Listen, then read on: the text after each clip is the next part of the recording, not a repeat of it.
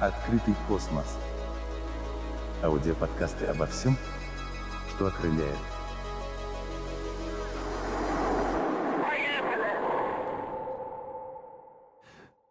Сегодня я приветствую вас, уважаемые слушатели подкаста «Открытый космос».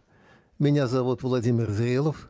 Я доктор технических наук, профессор кафедры конструкции и проектирования двигателей летательных аппаратов Самарского университета. Сегодня темой нашего разговора будет знаменитый двигатель НК-12. Открытый космос. Прежде чем мы поговорим непосредственно об этом двигателе, следует, очевидно, сказать об истории его создания, поскольку ведь ничего не начинается с нуля. Всему что-то предшествует, в том числе и этой сложнейшей, выдающейся разработке, гордостью нашего университета, нашего города, нашей страны. Итак, с чего все это начиналось? Начиналось это на Государственном союзном опытном заводе номер два Министерства авиационной промышленности, который был организован или создан в апреле 1946 года на базе завода номер 145 имени Кирова, который был эвакуирован из Москвы, и объединенного с ранее эвакуированным из города Киева заводом имени Артема. Непосредственно работами над воздушно-реактивными двигателями здесь начинали заниматься лишь с осени 1946 года, после приезда сюда немецких специалистов. Откуда же они взялись?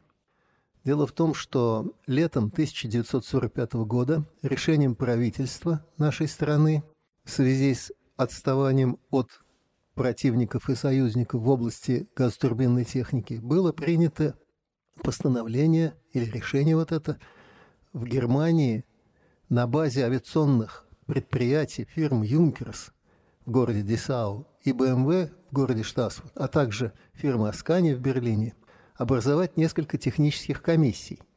Позднее они были преобразованы в советско-германские предприятия. Для чего это было создано? Эти комиссии занимались изучением технического опыта Германии в области воздушно-реактивных двигателей и консультацией советских специалистов. А затем они начали работать над форсированными серийными двигателями вот этих знаменитых фирм Юнкерс Моторен, ЮМО и Бавария Моторенверке БМВ для того, чтобы их применить на первых отечественных реактивных самолетов.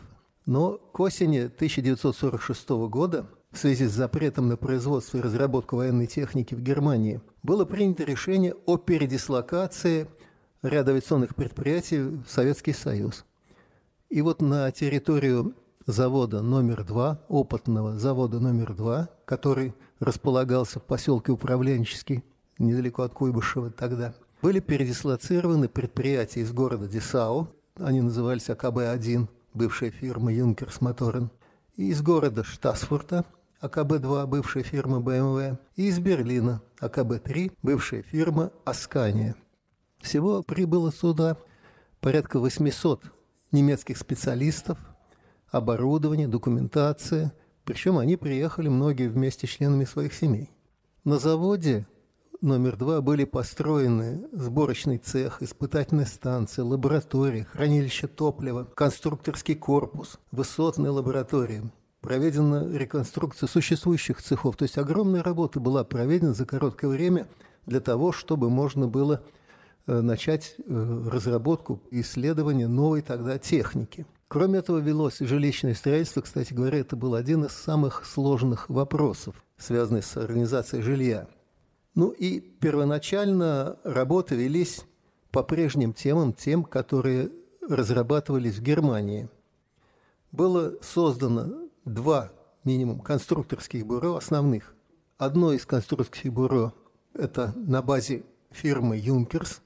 Главный конструктор был Альфред Шайбе. Его заместителем был советский инженер Евгений Михайлович Семенов.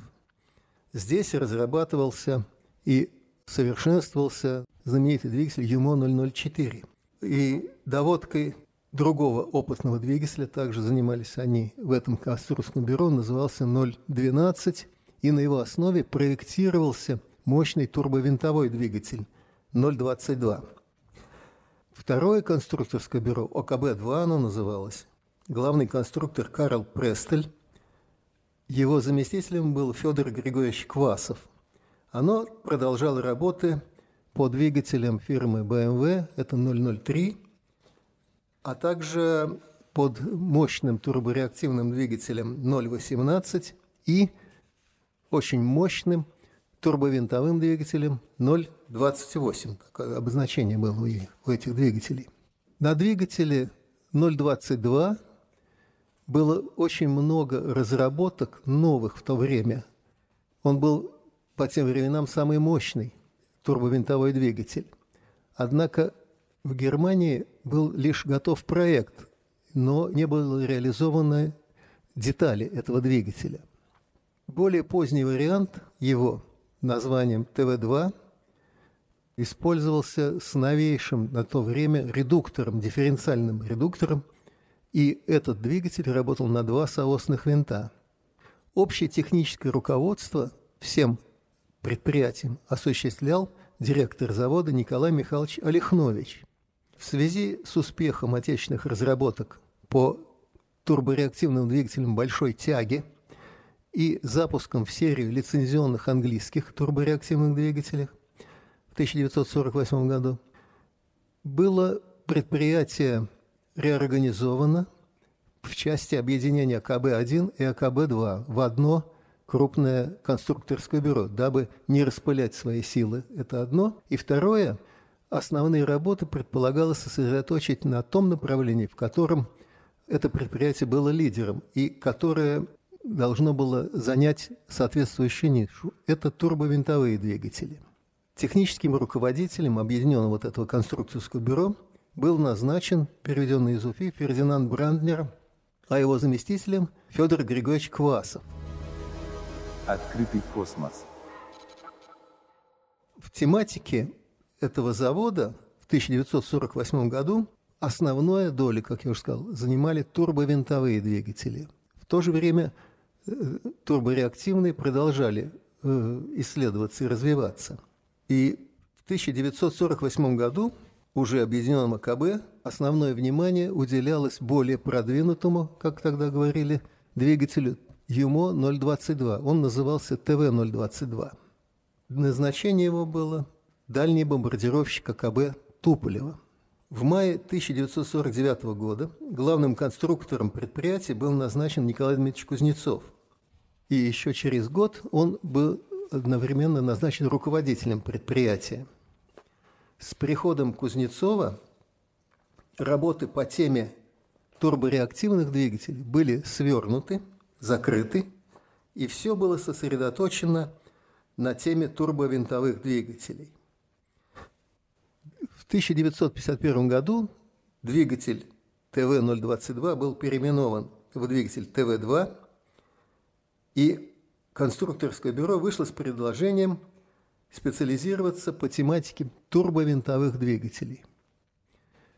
При этом было разработано несколько вариантов турбовинтовых двигателей, в частности, двигатель ТВ-2, о котором мы говорили, на взлетную мощность 4000 лошадиных сил. Его форсированный вариант ТВ-2Ф на взлетную мощность 6250 лошадиных сил двигатель ТВ-2М с выносным редуктором для торпедоносца Ту-91 и ряд других проектов. Кузнецов предложил конструкторскому бюро Туполева использовать двигатель ТВ-2 или его модификацию на создававшемся тогда дальнем бомбардировщике Ту-85. Однако Туполев отклонил это предложение, рассчитывая использовать там поршневой мотор – Следует сказать, что с появлением в 1949 году в нашей стране ядерного оружия и необходимость межконтинентального доставки его, нужен был межконтинентальный носитель этого оружия, потребовалось очень мощные двигатели. И в 1950 году стал прорабатываться проект турбовинтового двигателя, он назывался ТВ-10, взлетной мощностью 10 тысяч лошадиных сил – а позже, в 1951 году, начинаются работы над двигателем ТВ-12 мощностью 12 тысяч лошадиных сил. Параллельно начинал прорабатываться вариант силовой установки мощностью 12 500 лошадиных сил, который состоял из двух двигателей ТВ-2Ф, работающих на единый редуктор с соосными винтами противоположного вращения. Он назывался двигатель 2ТВ-2Ф «Спарка». Оба двигателя, это «Спарка» и ТВ-12, предназначались для нового стратегического межконтинентального бомбардировщика носителя ядерного оружия Ту-95. Конструктивно вот эта «Спарка» она представляла из себя два установленных рядом с небольшим смещением двигателя ТВ-2Ф, которые работали на общий двухступенчатый редуктор и, как я уже говорил, с двумя соосными винтами. Причем левый двигатель переводил во вращение передний винт, а правый двигатель – задний. Спарка крепилась на общей раме. Что касается двигателя ТВ-12, по своим параметрам он являлся принципиально новым следом или словом в развитии авиационных ТВД. Следует отметить, что хотя в проектировании двигателя ТВ-12 принимали участие в основном немецкие специалисты, большинство из них не верили в возможность реализации этого проекта. А первый опытный экземпляр имел значительные недоборы параметров. Заметим, что в основном состав-то инженерный конструкторское бюро – составляли именно эти немецкие специалисты. Но для того, чтобы перенять их опыт, прежде всего, на работу с ними были направлены молодые специалисты из различных вузов, прежде всего из нашего тогда Куйбышевского авиационного института. Молодежь очень быстро впитывала новые знания, которыми они обогащались еженедельно на специальных технических занятиях. Причем там занятия велись на немецком языке. Что касается уровня подготовки этих молодых ребят, то немцы были поражены высокими знаниями в области фундаментальных наук, математика, физика. Однако, разумеется, в области газотурбинной техники у них были пробелы, которые они активно восполняли. На двигателе, вот на новом этом ТВ-12, имелся 14-ступенчатый компрессор с клапанами перепуска воздуха. Это новое было тогда решение регулируемый входной направляющий аппарат, пятиступенчатая турбина, кольцевая камера сгорания, дифференциальный редуктор – это все новейшие разработки, которые закладывались в этот двигатель. Открытый космос. В 1952 году состоялся первый вылет опытного самолета Ту-95, первый, с двигателями 2ТВ-2Ф – он совершил 16 полетов, этот самолет испытательных. Однако э, с ним произошла катастрофа в мае 1953 года. При этом э, один из двигателей был поврежден, он оторвался, и самолет почти вертикально разбился. Погиб экипаж. После этого назначили строгую комиссию, и под руководством тогдашнего министра авиационной промышленности Хруничева Михаила Васильевича. И на этой комиссии все ругали Кузнецова, что, дескать, вот не справился он с этой задачей, плохое решение. И среди этой критики были такие резкие высказывания, вплоть до того, что необходимо его арестовать, что он враг народа и тогда и тому подобное. Вот все времена такие были вещи. И во время работы над э, двигателем ТВ-12 в конструкторское бюро суда на опытный завод 2 приезжали представители конструкторского бюро Туполева, которые постоянно э, наблюдали за этим ходом работ, которые, надо сказать, велись весьма трудно. Очень трудно шла доводка этого двигателя. Часто были разного рода неудачи. И эти представители, как бы, они писали письма Туполеву с описанием тех проблем, которые там происходили. Тогда Туполев написал письмо тогдашнему заместителю председателя Совета министров Вячеславу Александровичу Малышеву с тем, что, наверное, надо прекратить эти работы. На что зампредседатель Совета министров сказал, ну, раз не получается, давайте закроем эту тему. И как-то Кузнецов был в командировке в Москве, и, и у него в гостинице раздался звонок, его пригласили к Туполеву. Он говорит, да зачем мне приходить, раз устраивать похороны, раз вы все решили закрыть? Не поеду. Но тогда сам Туполев ему позвонил и пригласил на совещание. Когда Николай вошел в кабинет, там было много сотрудников в Туполе, и, очевидно, они были разгорячены спорами, которые там происходили. Андрей Николаевич Туполев решил как бы повторить тему разговора и э, в ярких словах, а он, надо сказать, не стеснялся в выражениях, сказал о том, что что же мы наделали, мы сами своими руками губим прекрасный двигатель, прекрасный самолет. Дело в том, что альтернативы двигателю ТВ-12 не было в нашей стране, а самолет был необходим. Ну и главная мысль выступления Туполева была то, что вот вы все критикуете, предлагаете арестовать его, вместо того, чтобы ему помочь. И тогда они вместе с Кузнецовым, Андрей Николаевич Туполев и Николай Дмитриевич Кузнецов, приехали к Малышеву Вячеславу Александровичу. И Туполев стал ему объяснять, что надо помочь этому предприятию, что я, говорит, ошибся, поторопился обвинить молодого конструктора – причем в то время, пока они туда добирались, пришло сообщение о том, что здесь, в Куйбышеве, удачно прошли первые 25-часовые испытания этого двигателя. Ну, Малышев спросил, а сколько надо времени для того, чтобы эти работы завершить или хотя бы получить положительный результат, на что был получен ответ, надо 2-3 месяца.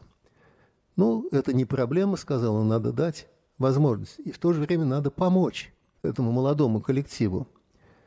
Действительно была оказана помощь не только сотрудникам, и главным образом, что очень важно тогда, были разработаны нормы прочности, поскольку не было тогда для авиационных деталей четко сформулирован норм, прочности деталей. Эти нормы прочности, они по сей день существуют, и к каждой ответственной, даже неответственной детали они применимы. Таким образом, впервые э, в то время заработал вот этот двигатель ТВ-12. Что же было с остальными? Открытый космос. Надо сказать, что чтобы не распылять средства, все материалы по двигателям ТВ-2 были переданы из Куйбышевского конструкторского бюро в другие АКБ. В частности, это были конструкторские бюро в Перми, здесь под руководством Павла Александровича Соловьева, тогда этот город назывался город Молотов, продолжалась доводка двигателя ТВ-2, он получил индекс ТВ-2М для самолета Ту-91. Эти работы продолжались до конца 50-х годов и включили даже летные испытания. В этом же АКБ на базе Спарки 2 ТВ-2Ф была создана силовая установка самого большого в мире – в то время, в 50-е годы, вертолета Ми-6-2ТВ-2Ф, где как раз обозначались эти двигатели. И первый опытный образец этого вертолета как раз проходил испытание с двигателями 2ТВ-2Ф в конце 50-х. Другое направление – это опытно-конструкторское бюро Александра Григорьевича Ивченко в городе Запорожье.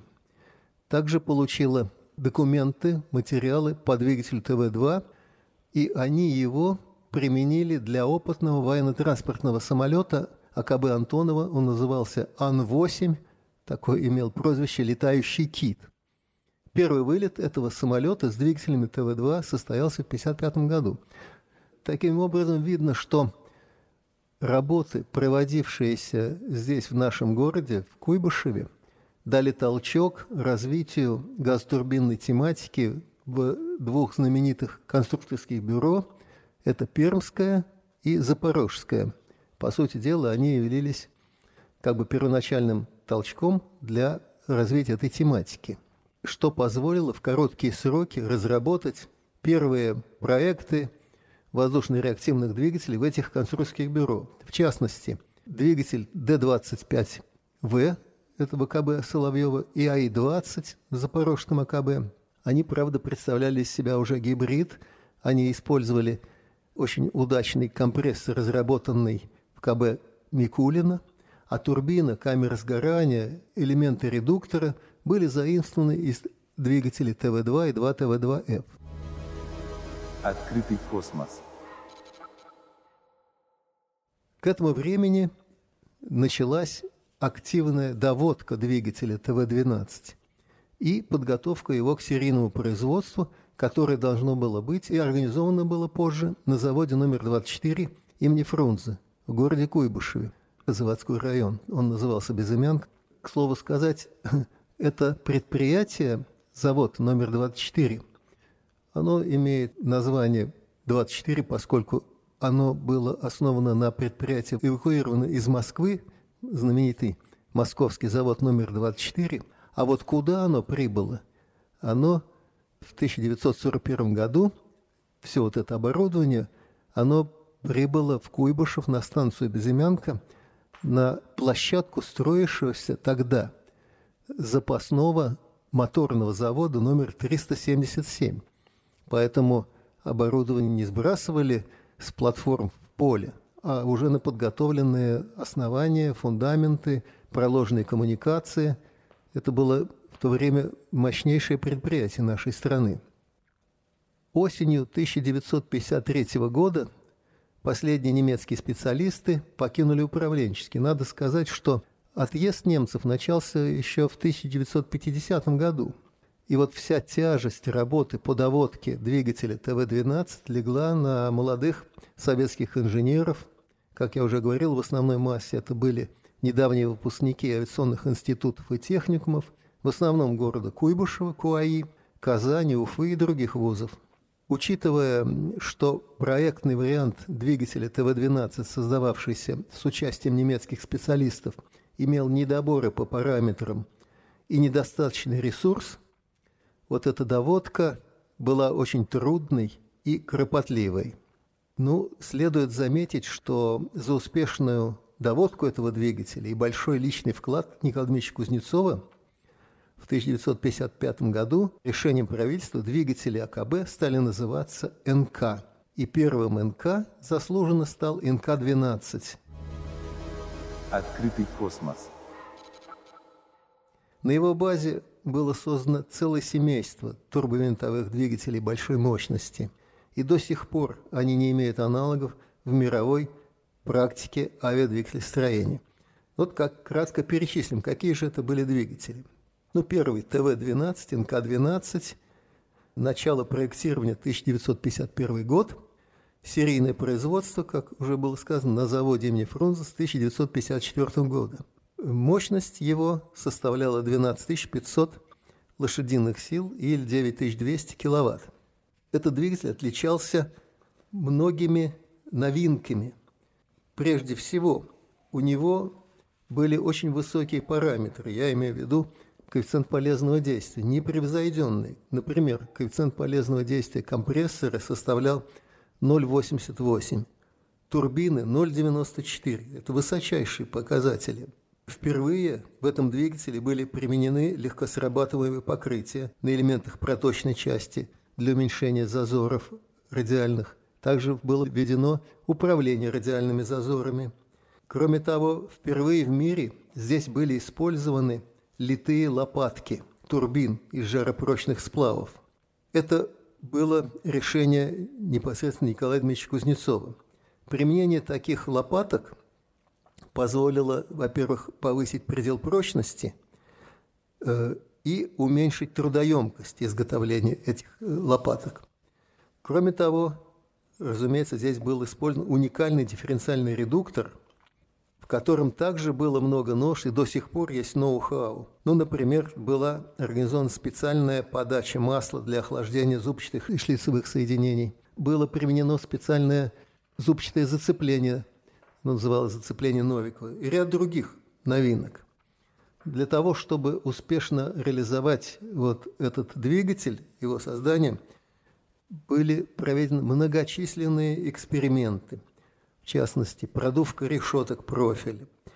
Были решены проблемы конструкционной прочности лопаток, дисков и других элементов. Были впервые применены новые материалы, литейный жаропрочный сплав G6, и 437Б и так далее. Эти материалы очень долго использовались в авиационной промышленности не только КБ Кузнецова, но и во всех остальных.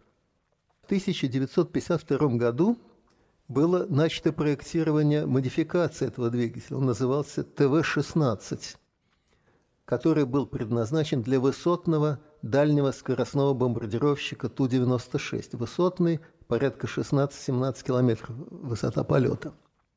Поскольку работы с этим двигателем были весьма сложные и необходим был постоянный контроль и решение текущих вопросов серийного производства, с этой целью для конструкторского сопровождения этого двигателя на заводе 24 было создано в 1957 году Государственное союзное конструкторское бюро номер 24, АКБ-24. Позже оно называлось ККБМ, потом СКБМ, Самарское конструкторское бюро машиностроения. Цель его – повышение надежности и дальнейшее совершенствование конструкции двигателя НК-12. Главным конструктором этого объединения, этого подразделения, точнее, стал Анатолий Алексеевич Овчаров, заместитель Николая Дмитриевича Кузнецова. Двигатель НК-12 имел множество модификаций, в частности, одной из первых была модификация НК-12М повышенной мощности 11 киловатт или 15 тысяч лошадиных сил.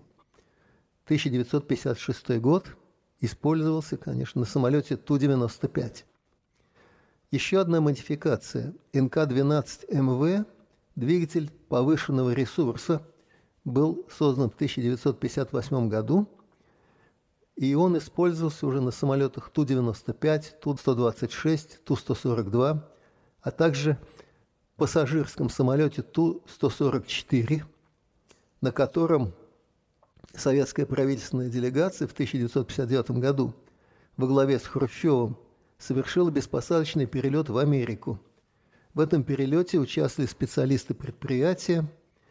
На базе этого самолета Ту-114 в 60-х годах был создан первый в мире самолет дальнего радиолокационного обнаружения Ту-126. А на базе самолета Ту-95 в эти же годы дальний противолодочный самолет Ту-142.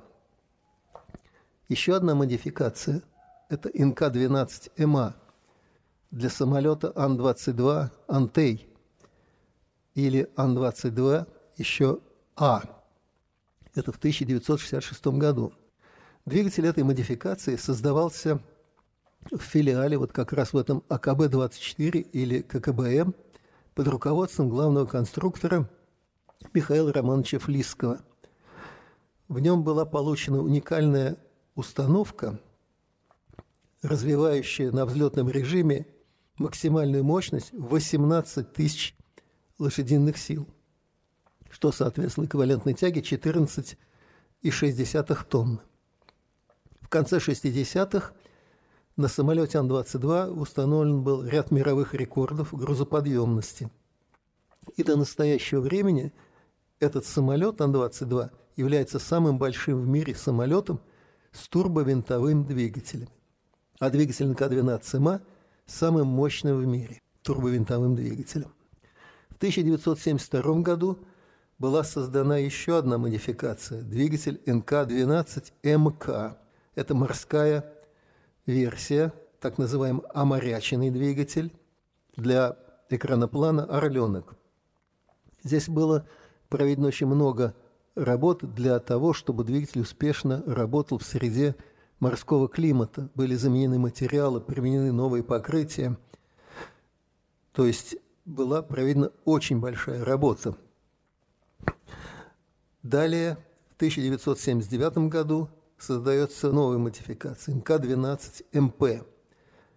В этом двигателе был использован новый генератор, новая коробка приводов, кабельные сети, трубопроводы. Этот двигатель до сих пор находится на вооружении авиации российских военно-морских и военно-воздушных сил, воздушно-космических сил. Вообще говоря, самолет Ту-95, его версия, последняя версия МС, это основа стратегической авиации нашей страны. Еще одной интересной модификации двигателя НК-12, созданной в 1955 году, был двигатель НК-14А с ядерным реактором и теплообменником, который предназначался для самолета Ту-119. На этом самолете должно было быть применено два двигателя НК-14А, ядерная силовая установка, и два двигателя НК-12МВ.